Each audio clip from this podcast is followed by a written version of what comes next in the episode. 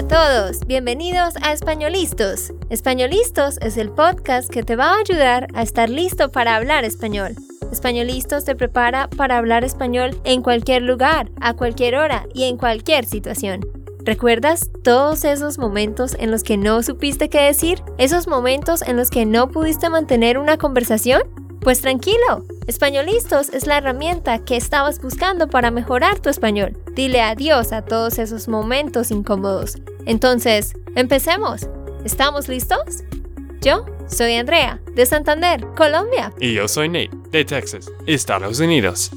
Hola queridos, ¿cómo están? ¿Cómo estás tú que nos escuchas? Espero que estés muy bien teniendo un lindo día, una linda mañana, una linda noche, dependiendo de dónde estés. Hoy te vamos a hablar sobre la biografía de Henry Ford. Entonces vamos a hablar de su vida, de lo que logró y luego al final voy a hacerte unas preguntas. Le haré preguntas a Nate a ver si él recuerda pero por supuesto tú las tendrás que responder también, así que pon mucha atención. Sí, André. ¿Y cuánto sabes de Henry Ford? Mm, pues lo único que sabía antes de leer este resumen que hizo mi primo Marlon Andrés era que, bueno, él fue el que se inventó un tipo de carro que era muy eficiente. Bueno, primero, tú sabes que los, los carros de Ford, ¿no? Ajá. Bueno, esta es, la misma marca. Sí, es una marca de carros. En Estados Unidos. Obviamente, que él fue el que los creó, ¿sí? Sí, creo que vamos a aprender sobre el proceso porque él implementó sí. un nuevo proceso para, para... Ya me acordé, ya me acordé. Nosotros vimos un documental donde hablaban de él. Era que ya existían los carros y todo y otras empresas que... Pues no muchos, pero sí. Sí, pocos. Pero creo que tomaba como no sé cuántos días para hacer un carro. Y él estaba tratando de mejorar el proceso para hacerlo más rápido, ¿no? Sí, creo que vamos a aprender las palabras, pero él hizo el assembly line donde mm. hicieron estos carros mucho más rápido y también este Model T era el primero carro más como, ¿cómo explico? Más moderno. Más consumista, ¿no? Que, que, había muchos, que, que, que la gente antes no, la gente normal o la clase medio no, no pudo comprar carros, pero ah. después sí. Entiendo lo que estás diciendo. O sea que gracias a él ese tipo de carros se hizo más asequible para las personas. Ah, sí, eso. Se hizo más asequible, o sea que más personas podían comprarlos. Y bueno, lo que tú dijiste antes, el assembly line, eso se llama cadena de producción o literalmente es línea de ensamblaje, pero es más común cadena de producción. Muy bien, empecemos a hablar de este señor, pues él fue un empresario y emprendedor estadounidense que fue el fundador de la compañía Ford Motor Company y fue el padre de las cadenas de producción modernas utilizadas para la producción en masa. Entonces sí, lo que decíamos, gracias a él se implementaron esas cadenas de producción para la producción en masa. La introducción del Ford T en el mercado automovilístico revolucionó el transporte y la industria en Estados Unidos. Como lo dijo Nate, ese modelo T que revolucionó todo porque, como yo les decía, se hizo más asequible para la gente. ¿Qué más datos podemos dar de él, Nate? Sí, él nació en Dearborn, Michigan, el 30 de julio de 1863 y murió 7 de abril de 1947. Ujú. Henry Ford nació en una granja, en el seno de una familia muy pobre, en un pueblo rural al oeste de Detroit. Ajá. Y sus padres, ¿quiénes fueron? Pues el papá fue William Ford y la mamá Mary Lit- Littlegood. ¿Cómo se pronuncia ese apellido, Nate? Bueno, tú, eh, yo no sé tampoco. bueno, en fin. Littlegood, ¿no? Mary. Ellos eran de ascendencia inglesa.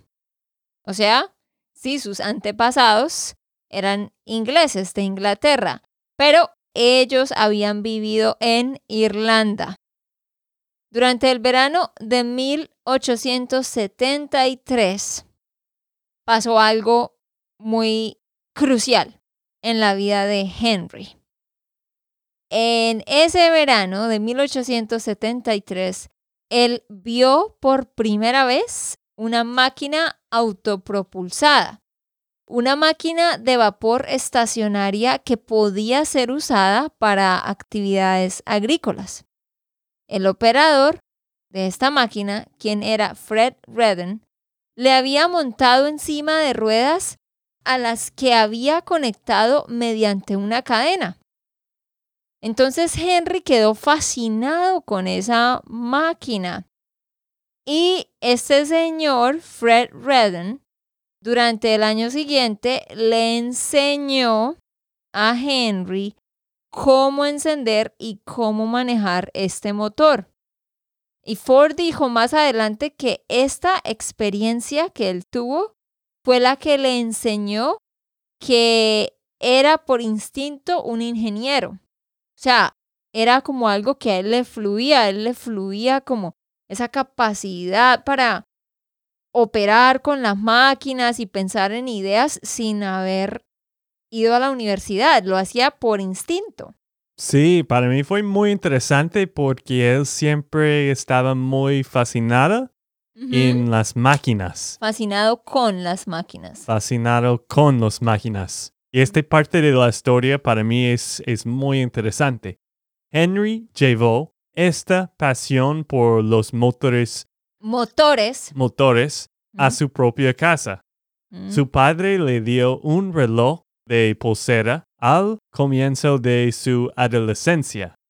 A los 15 tenía una buena reputación como reparador, Ajá. Reparador. Reparador de relojes, habiendo desmantelado y vuelto a asamblar los relojes de amigos y vecinos docenas de veces. Es decir, que con solo 15 años él ya era capaz de arreglar relojes, ¿sí? Eh, Nate dijo, habiendo desmantelado y vuelto a ensamblar. Desmantelar es lo mismo que desarmar, como disassemble. Sí, Y luego armar o ensamblar significan pues to assemble. Así que él abría los relojes, separaba las partes, arreglaba lo que estuviera mal y los volvía a armar o a ensamblar. Entonces, qué interesante, sí. Solo 15 añitos y ya era capaz de hacer todo eso. Tan pronto como los alemanes Daimler y Benz empezaron a lanzar al mercado los primeros automóviles, que eso fue hacia el año 1885, Ford se interesó por el invento y empezó a construir sus propios prototipos. Más o menos en ese año 1885 fue cuando él empezó a hacer sus primeros prototipos de carros. Como a él le encantaban los motores, los engines, pues él quería crear su propio carro, pero todos esos primeros intentos fracasaron. Antes de seguir, quiero preguntarte algo, Nate. ¿Tú alguna vez quisiste hacer algo con tus propias manos, como inventar algo que fuera hecho por ti? porque yo sí. Cuando yo tenía como, no sé, 13 años, yo pensaba precisamente en todas las personas que habían inventado cosas y yo pensaba, yo quiero crear algo, una máquina, un device, algo con mis propias manos, algo que nadie tenga. ¿Tú pensaste en inventar algo alguna vez? Pues realmente no, no como cosas de construir o algo así. Pues siempre estaba interesado en empezar un negocio Mm, y he empezado un negocio cuando era un niño y vendiendo zapatos Ah, y sí. pues otras cosas después de esto, pero no me gusta mucho de, de cómo trabajar con mis manos. Bueno, pues sí, ¿no? Sí. tristemente. No eres un gran fan de eso. Y tú que nos escuchas cuando mandemos el correo sobre este episodio, respóndenos al correo. ¿Tú alguna vez quisiste inventar algo? ¿Quisiste seguir el ejemplo de otros y crear algo con tus propias manos? Cuéntanos. Bueno, ¿qué pasó después de que sus primeros intentos fracasaron? Pues, seis años más tarde, en 1891, Henry Ford consiguió el puesto de ingeniero en la compañía Edison. Y tras su ascenso a ingeniero jefe en 1893, comenzó a tener suficiente tiempo y dinero para dedicarse a experimentar con motores de gasolina. Entonces, esta vez él ya tenía un trabajo establecido, tenía dinero, tenía tiempo, así que él empezó a experimentar, a hacer prototipos de carros, pero que tuvieran motores que pudieran funcionar con gasolina.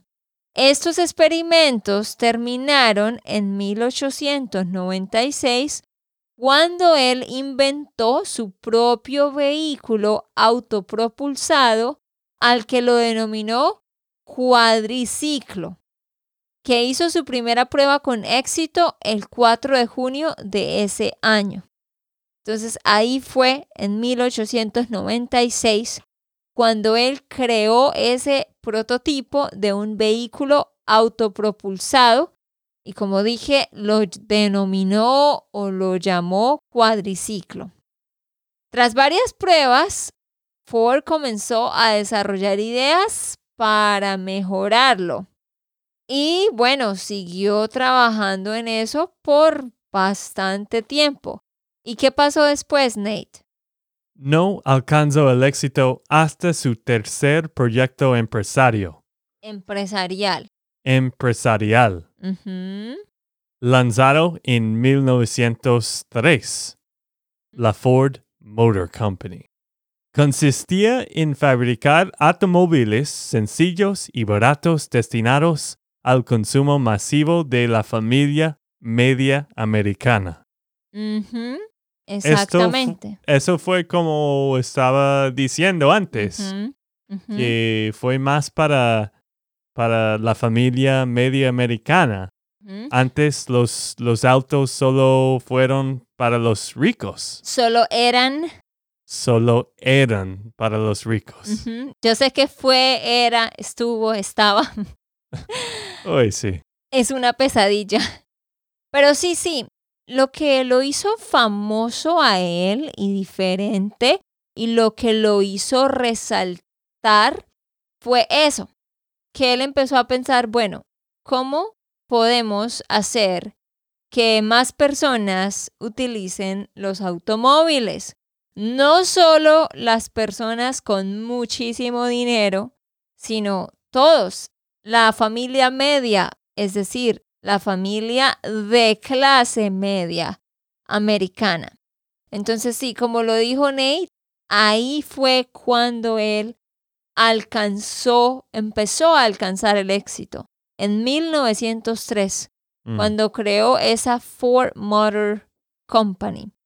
Y ahí fue cuando él creó lo que se llama el modelo T. Ese modelo T se diseñó para que tuviera características que lo hiciesen más asequible para todos. Estaba al alcance de todos. Y se volvió un consumo en masa. Creo que eso era lo que tú querías decir al principio, Nate. Sí.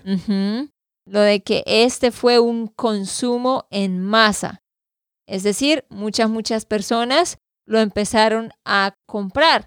Y con esto, él contribuyó a alterar drásticamente los hábitos de vida y de trabajo y también la fisonomía de las ciudades, haciendo aparecer la civilización del automóvil del siglo XX. ¿Tú te imaginas eso, Nate? Pasar de que solo los ricos tuvieran autos a que toda la clase media los tuviera. Mm. Me imagino que fue un cambio grandísimo en las ciudades. Tuvieron Sí. que hacer muchos cambios, adaptarse a esa nueva vida donde prácticamente la gran mayoría podía tener un automóvil. Sí, era un gran cambio en la vida, ¿no? Porque antes de ir a un lugar al otro tenía que ir en, en medios un poco más lento, con los caballos o Ujú. otros medios, caminar, algo así. Es como el cambio del Internet. Antes, Sí. antes solo pudiste mandar Solo una... podías. Ah, solo podías mandar una carta físico, que Ujú. sí, todavía es buena, y ahora puedes mandar un correo Mm. a alguien que vive lejos de ti en solo como un minuto. Sí, qué loco, ¿no? La tecnología obviamente nos ha ido cambiando la vida cada vez y mejorándola, aunque también a veces haciéndola no tan buena, porque la gente no utiliza la tecnología tan bien como debiera a veces, ¿no? Oh, sí, y también eh, esta tecnología no reemplaza El tiempo juntos con personas también, ¿no? Claro. Obvio que un correo electrónico sí significa algo, que estás pensando en alguien, Mm, pero no es lo mismo como una carta que está escrito a tu hijo. Claro, una carta escrita a mano, ¿sí? Para tu hijo, tu esposo, etcétera, obviamente no va a tener el mismo valor. Sí. Pero en fin, continuemos hablando de Henry. Entonces, ¿cuál fue la clave del éxito de él, a Nate? La clave del éxito de Ford estaba en su procedimiento para reducir los costos de fabricación. La producción en serie, conocida también como Fordismo. ¿Mm? Eso es como ellos dijeron este proceso, ¿no? Como Fordismo. Ajá, como Ford. Entonces le agregaron ese ismo al final. Claro, porque él fue el que se inventó eso, de tener una serie y un orden, un proceso en cadena para la fabricación. Y bueno, sí, él revolucionó con esto la industria automovilística eh, definitivamente. Y esto también era algo arriesgado, porque esto solo iba a resultar viable si él encontraba una demanda capaz de absorber su masiva producción. Es que él se dio cuenta, si yo produzco en masa, por supuesto voy a ahorrar costos y tiempo, pero también ese era el riesgo. Si hay suficiente demanda para tanta oferta, sí, esa era la preocupación de él. ¿Qué tal que yo haga todos estos automóviles y luego no los venda todos? Pero, pues la verdad que todo dependía de la demanda, ¿verdad, Nate? Sí, siempre que existiera esta demanda, la fabricación en cadena permitía ahorrar pérdidas de tiempo de trabajo, al no tener que desplazarse los obreros de un lugar a otro de la fábrica. Ajá. Y como él estaba reduciendo estos costos, pues eso le daba la oportunidad de pagarle más a sus empleados. Algo que lo hizo famoso a él fue el salario de 5 dólares diarios. Él, como estaba ahorrando dinero en, los gastos de producción, pues él dijo, bueno, les voy a pagar 5 dólares a los que trabajan aquí conmigo. Y esto, 5 dólares al día, estaba muy por encima de lo que era el promedio en esa época. Entonces, eso hacía también que la gente como que trabajara con más ganas, con más eficacia y que quisieran trabajar para él. El éxito de ventas del Ford T, del cual llegaron a venderse unos 15 millones de unidades, convirtió a Henry Ford en uno de los hombres más ricos del mundo y también hizo que esta compañía obviamente se volviera famosa, reconocida hasta el día de hoy, porque obviamente sigue existiendo esta marca. Pero sí, de ese modelo T llegaron a venderse 15 millones de automóviles. Sí, esto pasó como un poco más de 100 años, ¿no? Esto es mucho, 15 millones, esto es es mucho para la clase media. Sí, o sea, en ese tiempo y al ser como un nuevo producto en el mercado, la verdad que le fue muy, muy bien. Pero claro, tiene sentido porque era algo que, que todos necesitaban, ¿no? Que les hacía la vida más fácil. Entonces, obviamente la gente iba a invertir en un carro. Exactamente. Algo ya para terminar, antes de que hagamos las preguntas, es que eh, queremos mencionar que, bueno, Ford fue fiel a sus ideas sobre la competencia y el libre mercado.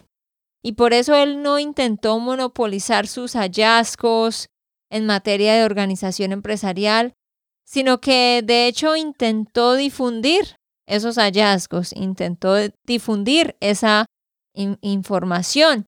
Y en consecuencia de eso, pues un poco después surgieron unos competidores dentro de la industria automovilística y pronto la fabricación en cadena se extendió a otros sectores y a otros países y eso abrió una nueva era en la historia industrial. Entonces es interesante que él no intentara quedarse con el conocimiento solo para él o con los hallazgos que él había hecho, sino que él dejó difundir esa información. Ok, pues ¿qué aprendemos de esto?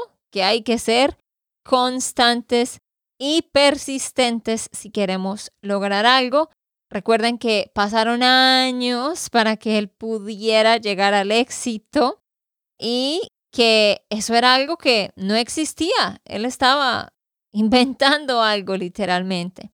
Entonces no nos desanimemos porque todas las personas que hicieron algo que impactó al mundo y lo sigue impactando hoy en día, fueron personas que tuvieron que pasar por fracaso, tuvieron que esperar años pero nunca dejaron de creer en lo que querían lograr, así que apliquemos eso nosotros también. Sí, exactamente. Y bueno, este podcast es más para mostrar lo que él ha logrado, porque yo he leído algunas malas cosas sobre él, que él era un poco antisemético. No sé cómo se dice esto que no le gustaban los judíos. Sí, y había algunas mm. cosas así, pero bueno, no ah. vamos a explicar y hablar de los detalles de esto. Mm. Pero ese podcast solo para decirte lo que él ha logrado en Ford. El lado bueno de él. Sí, yo no sabía eso que acaba de decir Nate. Me imagino, sí, obvio, que él tenía muchas cosas malas, como todo ser humano, no estamos diciendo que Henry Ford sea una super persona, solo estamos hablando de lo bueno que él logró en cuanto a su parte profesional, ¿no? Exactamente. Y eso es el problema de los biografías. Biografías. Biografías Ajá. que hacemos a veces porque casi nadie es perfecto. Ajá. Y cada persona pues tiene defectos y errores y problemas en la vida que tienen que enfrentar. Sí, y aclaramos esto porque a veces hemos recibido correos de personas que dicen, ¿por qué hicieron una biografía sobre esta persona? Esta persona hizo esto, esto, esto, esto. Y nosotros como, ups, no sabíamos. o sí, sí sabíamos, pero queríamos resaltar lo bueno. Entonces sí, siempre queremos ver lo bueno de las personas y aprender de eso, ¿no? Y es algo que debemos hacer en nuestra vida diaria también. Bueno, queridos, algo muy importante, si ustedes quieren descargar la transcripción de este episodio, vayan a espanolistos.com.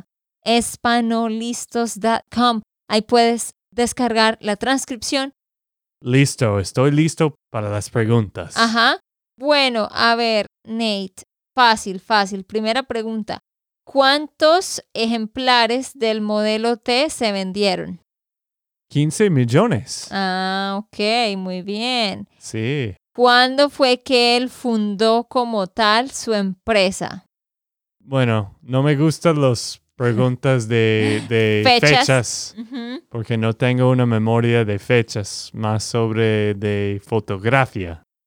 Una memoria fotográfica. Fotográfica, sí. Nate, ¿pero no te acuerdas? ¿Cuándo la fundó? En 1900... Cinco. 1903. Uy, cerca. Casi, casi, casi, sí, muy bien. Bueno, siguiente pregunta. ¿Cuántos años tenía él cuando ya era capaz de arreglar relojes?